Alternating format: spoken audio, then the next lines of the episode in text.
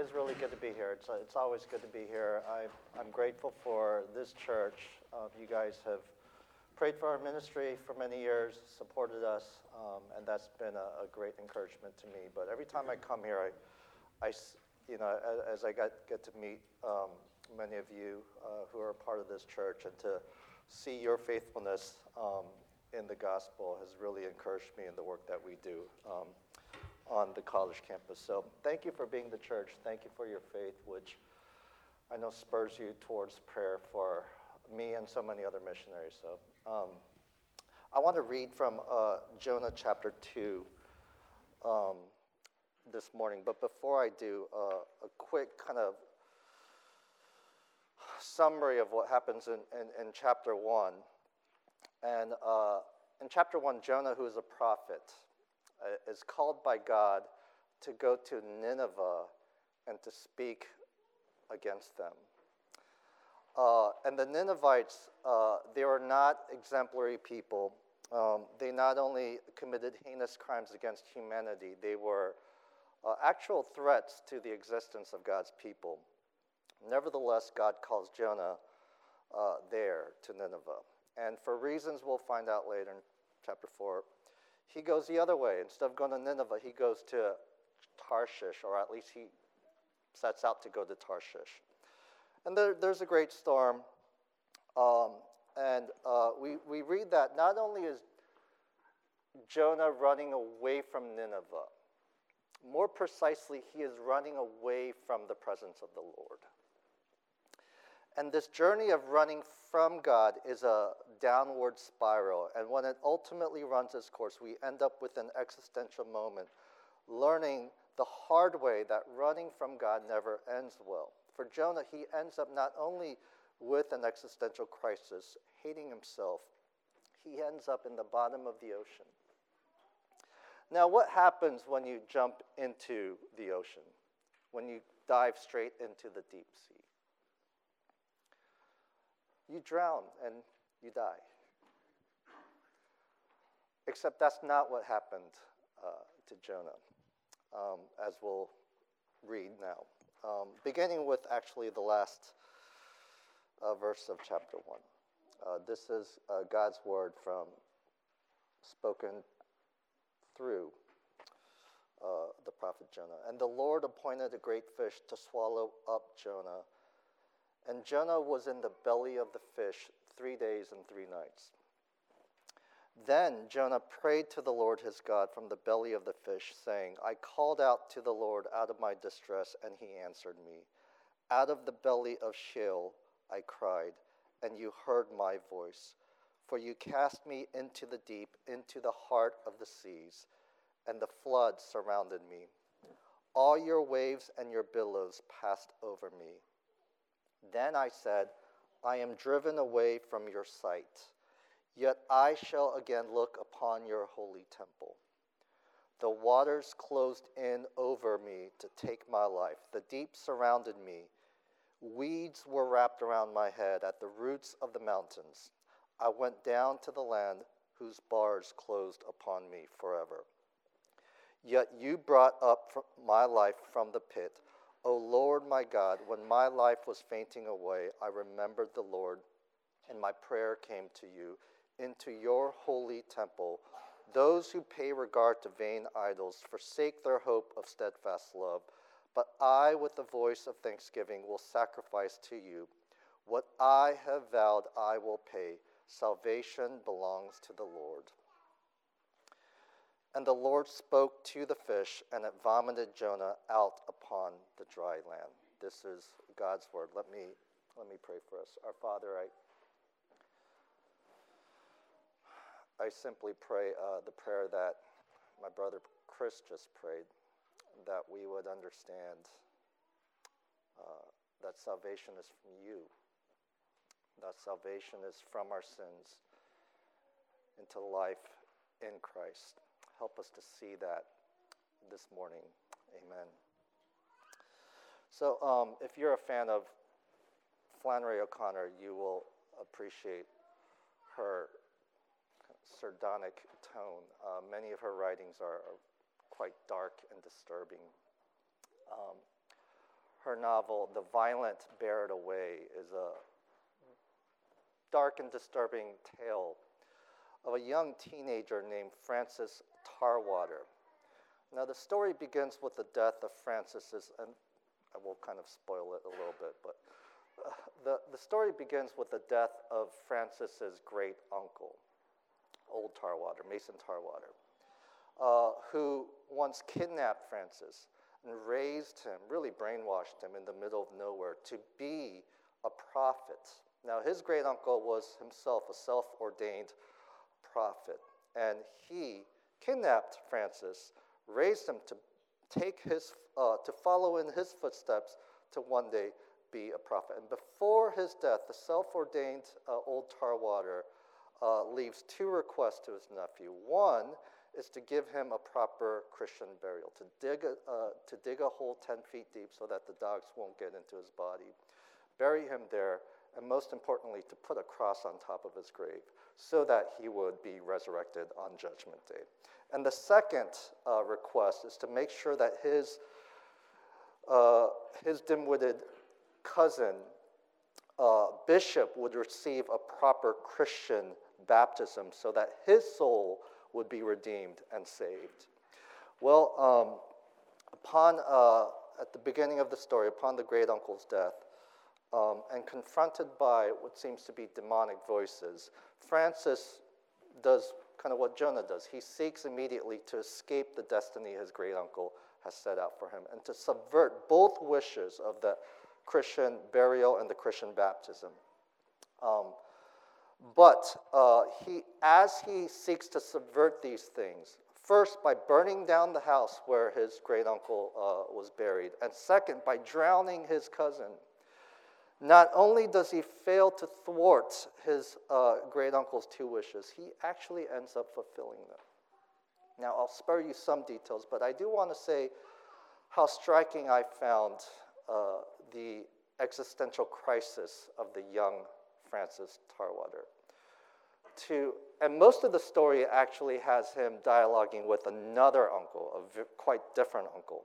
Um, and, uh, but for this young Tarwater, who, for all intents and purposes, is, is an orphan, uh, to simultaneously recall the haunted words of his dead uncle and to hear the competing voice of the devil to spurn the ideology of one uncle of religious fanaticism and uh, another uncle of secular atheism. Francis inevitably experiences the grace of God, not despite his active rebellion, but in fact through the violent nature of his rebellion, marked by fire and water. Um, Kelly Gerald, Gerald comments on both this story and Matthew chapter 11, verse 12, which is um, where the title derives, uh, The Violent Bear It Away. And he says, When God's grace comes into contact with an errant life, a violent revelation occurs. Falsehood and heresy are burnt off, and the sinner then sees the truth clearly. Those who suffer this spiritual violence bear the kingdom of God with them as they go through the world. Now, spiritual bride, pride, um, religious fundamentalism, uh, Christian anti intellectualism, all these uh, themes that appear in this story. You might despise some of these things, fair enough. They come into the play into this story, but they do so in such a way that whatever we disdain about religion, there's also a beautiful quality about religion, about the Christian faith, which does not sanitize our lives into a fairy tale story, but sees in our ugliness, in our errors, in our shame, something redeemable. To understand redemption, we need to see God's salvation of his people much more than our sins are forgiven.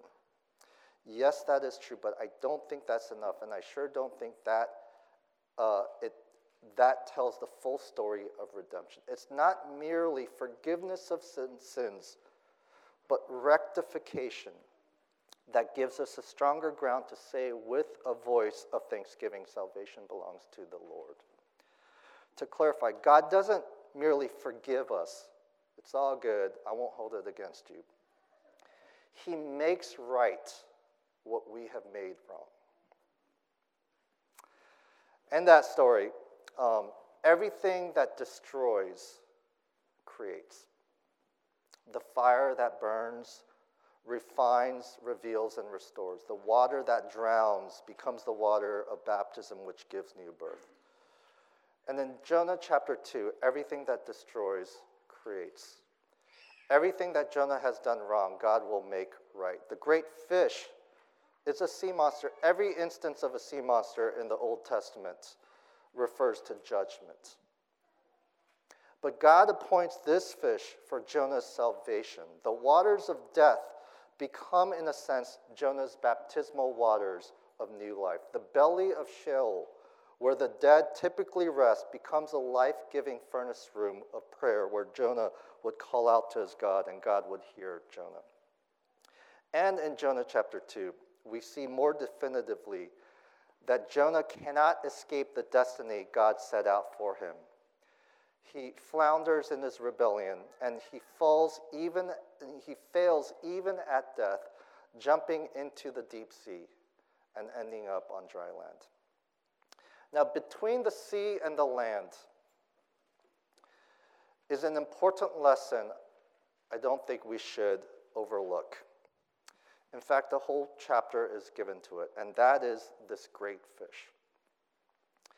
And between the swallowing and the spitting out of the fish is an important lesson we cannot overlook. And that is the belly of the fish. What does it mean for the belly of the fish to be Jonah's salvation? There's a lesson from the belly of the fish that I believe all of us needs to learn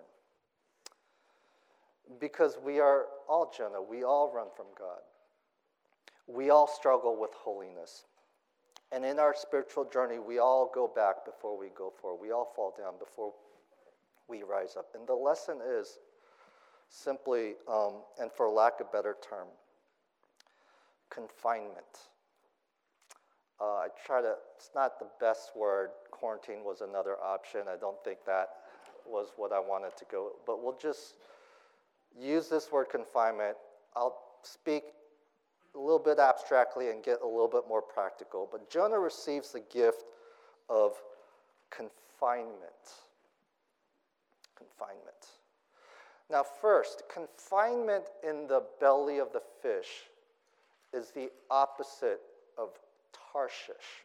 Now, Tarshish is where Jonah was like, I'm not going to Nineveh. I'm going to go to Tarshish. Tarshish represents our autonomy, our autonomous rebellion. It is a place where our idols are imagined. But like every idol, it never delivers. It promises freedom, but freedom is only an illusion in Tarshish. Tarshish is idolatrous salvation. It never saves us from the good we are called to do.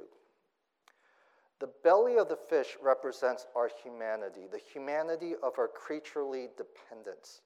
The first chapter of that story, uh, a young tarwater, is um, you can't be any poorer than dead. And the belly teaches us that we can't be any more needy than dead in that belly. With the ability to escape, we now have the ability to escape uh, just about any physical or temporary demands in life. Um, spatial and temporal confinement reminds us that God is with us, especially when we run from Him.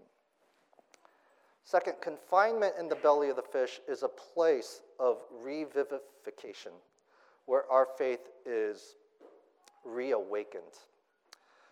Um, justice issues aside, it was in confinement where many of our great voices uh, in, in, in, in, Christian history um, were birthed. Uh, Bonhoeffer uh, and his letters in prison, Dr. Martin Luther King Jr. Uh, and his letter from a prison, uh, the Apostle Paul and uh, the Apostle John writing inspired scriptures from prison and from exile. Confinement can be, um, it can be the life deepening and reality creating time and space we need as we find ourselves caught in a life of self absorption, extravagant self indulgence, or addictive cycles of sin and shame. Confined to the reality of our human condition and where our ego finds no one else to impress or even to be compared to, we find a life that is not diminished but rather is deepened. It is on this point that I find Eugene Peterson, his book on Jonah, um, helpful. He speaks of Jonah's time in the belly as his spiritual ascesis. Now, I did not know that word uh, before I read this book, but he says this is his ascesis. It's like an athlete that enters into an intense season of training, deliberately removing or more precisely delaying his comforts through an acute training regiment. Ascesis is achieved in the belly of the fish, and for Jonah, it's painful, it's traumatic, but it's a good and necessary condition for his spiritual reawakening. Third, confinement in the belly of the fish presses us to be with God in prayer, to address God with our brutal honesty, uh, which is hard but very freeing. Now, much has been said about um, how bad this prayer is. Um, Jonah's sincerity has been questioned. Uh, the omission of any kind of um, confession of sin has been noted. Um, but I'm not sure if scrutinizing his prayer is the point here. Uh, despite its imperfections, I find this prayer a quite beautiful one. Um, you, you, know that kid that goes to school um, reluctantly, he hates school, uh, but he has to go, so he does. He doesn't work hard. Uh, he doesn't turn in his stuff on time usually. Doesn't study much, but he still manages to learn a little bit because he still goes to school. That's kind of like Jonah. Jonah's not a guy who prays regularly. Anyone can pray in despair, in deep trouble, in an emergency. Jonah, however, is a student of the Psalms. Augustine called the Psalms a school for prayer. It's where we learn to pray. And for Jonah, all those Psalms he was forced to memorize as a kid, he is finally learning them. Not a word from this prayer is original. They're all kind of cut and pasted from the Psalms. When we matriculate at the Institute of the Psalms, we learn there how to get out of ourselves, how to save our prayers from self absorption and to reorient ourselves to be heading back to Nineveh on the way of following God in our prayers. We also learn in the school of the Psalms that whenever our wayward behavior has us disoriented, whenever our doubts fill us with the wonders of Tarshish, that before we head back to Nineveh, we must look to Jerusalem, toward the temple, towards corporate worship as people brought up to that blessed and confined sanctuary of the heavenly realm. Now, to suggest that confinement in the belly of the fish reorients us away from Tarshish, that it revivifies us in our faith, uh, that it schools us in prayer, to suggest these things is to say that death creates, that the true essence of the Christian life and the only way to follow Christ is to die to ourselves. Jesus said that unless a kernel of wheat falls to the ground and dies, it remains, it remains only a single seed. But if it dies, it produces many seeds. Whoever loves their life will lose it, but whoever hates, that is, denies their life in this world, will keep it for eternal life. No. It is, it is this lesson of dying to ourselves that the old self dies and the new self, the one in Christ, can live. It is this lesson of self denial, which can be, self denial can be abused, it can be weaponized. Um, confinement is a gift, but it, it's, it's a gift in that it provides the conditions for us to die to ourselves. We're not talking about some monastic special holy order, an ascetic lifestyle of extreme um, self denial of the material, or even some sort of unjust confinement in a prison cell.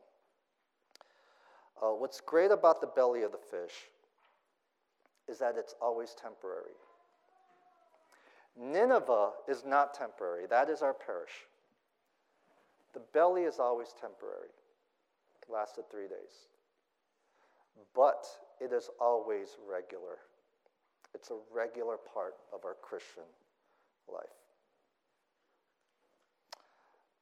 Each of us have opportunities to cultivate Jesus' call to deny ourselves, to pick up our cross and to follow him, and to do so through the gift of confinement. It's something we need. It, it's something we need in a hurried life. We need the confinement of slowness. In a, a distracted life, we need the confinement of solitude. In a materialistic life, we need the confinement of simplicity. In an idolatrous or persecuted life, we need the confinement of sanctuary. In a restless life, we need the confinement of Sabbath. In a prayerless life, we need to learn the Psalms. Slowness, it's, knowing our limits. It's knowing that we need to first be shepherded by the Good Shepherd, Christ, before we shepherd others. It is cultivating patience, deliberately choosing to wait sometimes, living life in the slow lane. Solitude is it's simply alone time. It couples very well with silence. Uh, it, it's a quiet place in your life that you can go to, knowing that God is in that place. Simplicity is, it's more than tidying up your life, it's learning contentment. Um, it may mean for some of us, as Christ says, to sell our possessions and give to the poor. Sanctuary is embracing our pilgrim life, always orienting ourselves towards Jerusalem, towards that heavenly place which Christ, by His Spirit, has brought us, realizing that as we are embodied with Christ in the church. Sabbath is perhaps, uh, if you're a New Year's resolution person, it's resolving to learn one thing this year, and that is nothing, one day every seven. The Psalms it's learning to pray, understanding that these Psalms were, uh, understanding these Psalms as they were written, deepening our awareness of God, our dependence through prayer. It is perhaps taking Jesus at his word that when we pray, we go into a closet and pray. Whatever discipline we might need in our life, whatever form of ascesis you might put into practice. Consider the belly of the fish. The belly is a it's a pivot from Tarshish to Nineveh. It's a pivot from death to life. It teaches us that the only way to live is to die to ourselves. And it also reminds us that salvation is dark and disturbing because it always involves death. it is not only dark and disturbing, it is traumatic. Now, the belly of the fish, to say that the belly of the fish is our place of salvation is a paradox. Um, because in it we are saved through death, but we never actually die. The belly of the fish is God's gracious, salvific gift in the form of a death simulator. We learn there how to die, but we don't actually die. We actually live. Um, waterboarding, uh, which has been used by some government agencies for some time, is a death simulator, but it is a torturous one. Running water up a victim's nose and mouth continually so that they cannot breathe induces a physiological, psychological process of drowning. It feels like dying. The crucifixion is like waterboarding. It is torturous, but it's no simulator. It's not meant just to torture, it's meant to execute. What we cannot forget about the crucifixion is that Jesus actually died. Not only was he killed, he lay dead. Between the crucifixion and the resurrection was burial and death. Before Easter and after Good Friday was Holy Saturday. The Christian tradition of Holy Saturday is where, in the heart of the earth, Jesus' body lay and the process of decomposition begins. The Christian story begins with a week where, for six days, God powerfully and personally creates, and on the seventh day, he rests. And in Holy Week, on the seventh day, God, in the person of Jesus, lay dead. How can that Jesus be God? How can we know that Jesus is God? Well, in Matthew chapter 12, uh, some of the scribes and Pharisees, they come to Jesus and say, we, we wish to see a sign from you. A sign comes immediately from heaven. Miracles occur immediately on earth. People saw miracles after miracles. They were sick and tired of it. They were not impressed. They wanted instead a sign, something less ambiguous than a healing, something direct, immediate, straight from heaven. Give us a sign.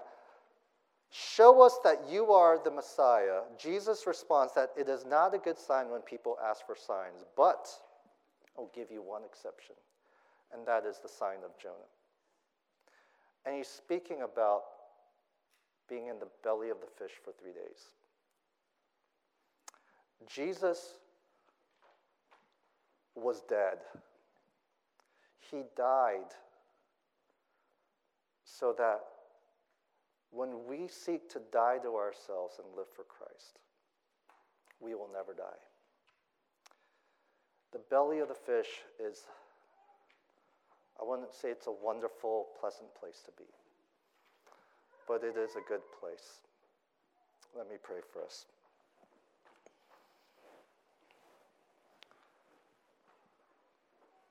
Our Father, we thank you that um, uh, out of your goodness you saved us um, when we were down. Before we got our act together, before we even thought about getting our act together, when we were down uh, as deep as the oceans can go. You saved us, you rescued us. And you did so so that we can get back up and live the life that you have called us to. Pray for each one of us here this morning. That we would see in your great salvation your love for us, for your church, that you do not let us just kind of forget kind of all the things we've done wrong, but you get our attention. And you get our attention in a very gracious and good way. So help us to learn these lessons um, out of gratitude for you. And we thank you for Jesus, who actually did die. We thank you for him who gives us life. We pray these things in Jesus' name. Amen.